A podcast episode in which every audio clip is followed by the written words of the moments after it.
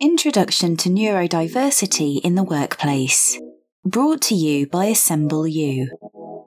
It's time to work on you, so sit back and listen to practical, actionable advice to accelerate your progress.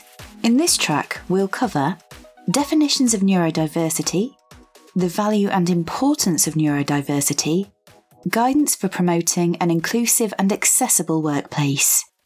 Let's start with what we mean by neurodiversity. ADHD, dyslexia, dyspraxia, epilepsy, Tourette syndrome, autism, and other learning and mental health differences form part of the neurodiversity spectrum. A non exhaustive list of neurodiverse famous people whom you may not know includes Virgin founder Richard Branson and IKEA founder Ingvar Kamprad, who both have ADHD, Ghostbusters actor Dan Aykroyd, who is autistic, and singer Billie Eilish, who has Tourette syndrome. Indeed, specific traits can be of great advantage if appropriately nurtured and supported. Many people with ADHD are more spontaneous, creative, energetic, intuitive, imaginative, and inventive. They also have the ability to hyper focus on subjects that interest them to a far greater extent than their non ADHD counterparts.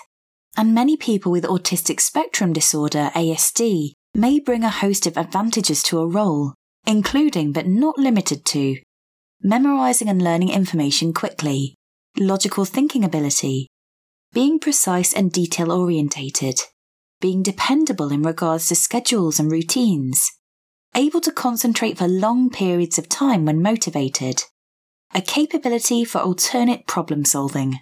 Garen Staglin for Forbes writes Neurodiversity is the recognition that people experience and interact with the world around them in many different ways. It rejects the notion that there is one right way of thinking, learning, or communicating, or that differences in the way people operate or behave should be viewed as deficits. Nearly 15% of the world's population, 1 billion people, experience some form of disability. In the US, this includes 2.2% of adults who live with autism spectrum disorder, ASD, and the 4.4% living with attention deficit hyperactivity disorder, ADHD.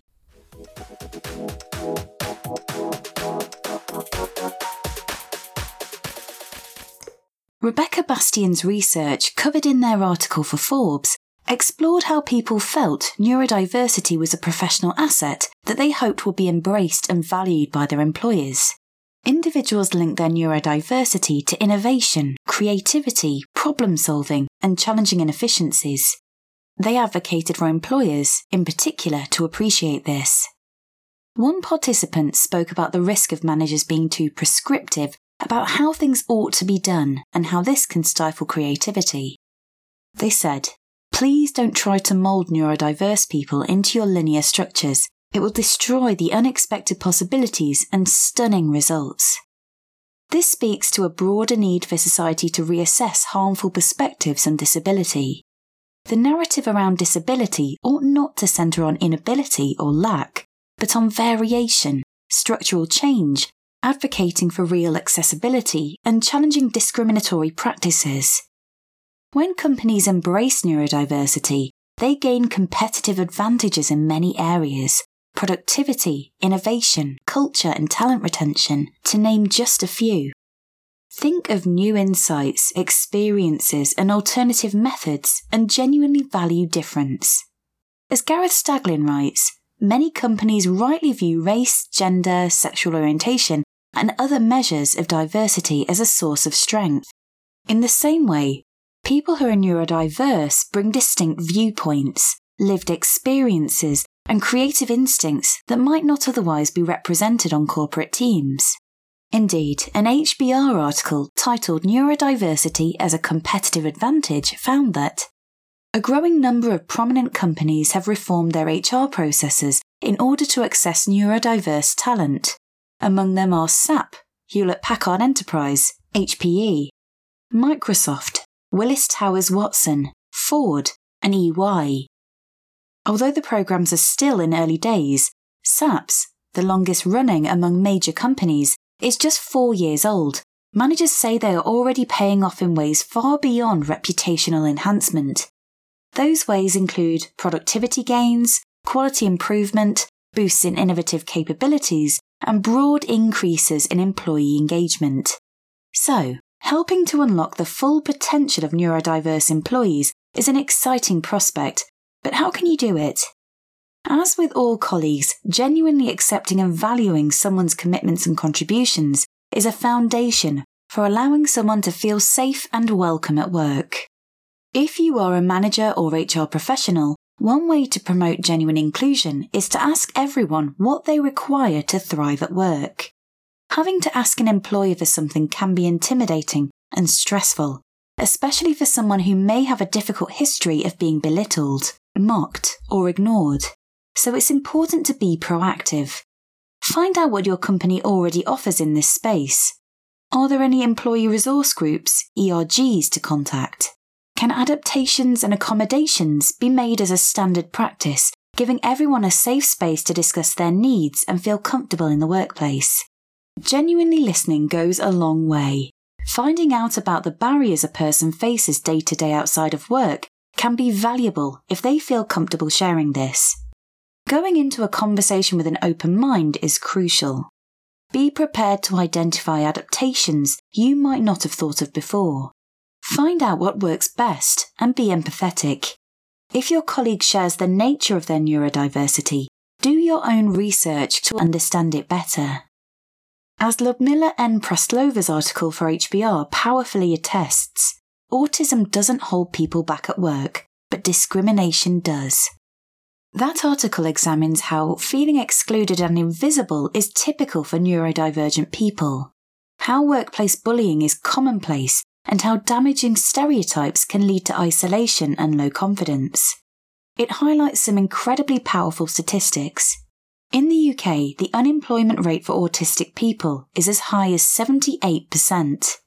In the US, that number jumps to 85%. A 2020 report on UK employers shed some light on these numbers, as 50% of managers surveyed admitted they would not hire neurodivergent candidates.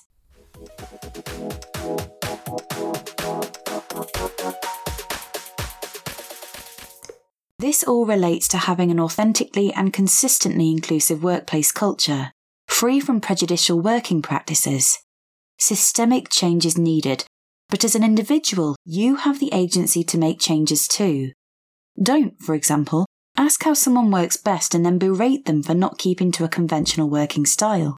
If you've asked someone how they best process information or how it's best to communicate an urgent request, don't then rely on an old or inappropriate approach. Something might be unfamiliar to you, but that's not a reason to revert to default working methods. Ask your company how your recruitment processes might reinforce a rigid way of identifying skills and competencies. For example, a candidate might be perceived as rude or disinterested by default if they aren't making eye contact, but consider whether this could be linked to neurodiversity. If someone's behaviour in the workplace seems abnormal to you, Consider whether your automatic assumptions could be a barrier to making a colleague feel accepted and welcomed. It follows that, when both employers and employees can have open discussions about finding ways to work more inclusively, that helps break down barriers and remove stigmas. Be clear and unambiguous in your communication, but most of all, if someone has explained how they work most effectively, make sure to align with that. Something being spoken about openly signals that an organisation doesn't feel ashamed of their employees or of catering to their needs. It reinforces that your desire to create a more inclusive workplace is meaningful. One to one check ins can be great for clarifying that established patterns are still working, and if not, you can work to amend your approach. A crucial takeaway is that everyone is different. The key is not to make assumptions.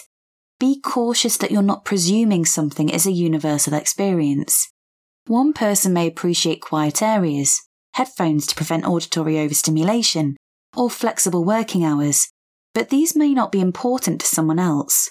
Adjustments to technology might be needed for another individual, but there is no one size fits all approach. If you don't take the time to recognize someone's individual experiences and needs, it could be perceived that you don't have genuine respect for that individual's needs. As a manager, make sure to listen, be flexible, and importantly, strive to create a space that encourages employees to be their authentic selves. Charlotte Valeur, the founder of the Institute of Neurodiversity, makes the important point that marginalized staff doing extra work voluntarily can be exhausting and lead to burnout.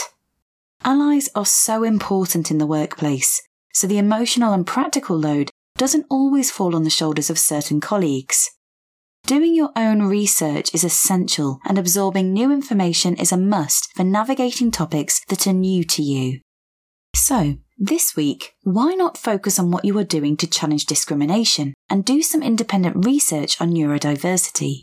There's a podcast episode to listen to in the reading list attached to this track. Think about the assumptions you might make about someone's behaviour, and think about the last time you asked your direct reports what they needed to thrive at work. That's all for now. Have a great week.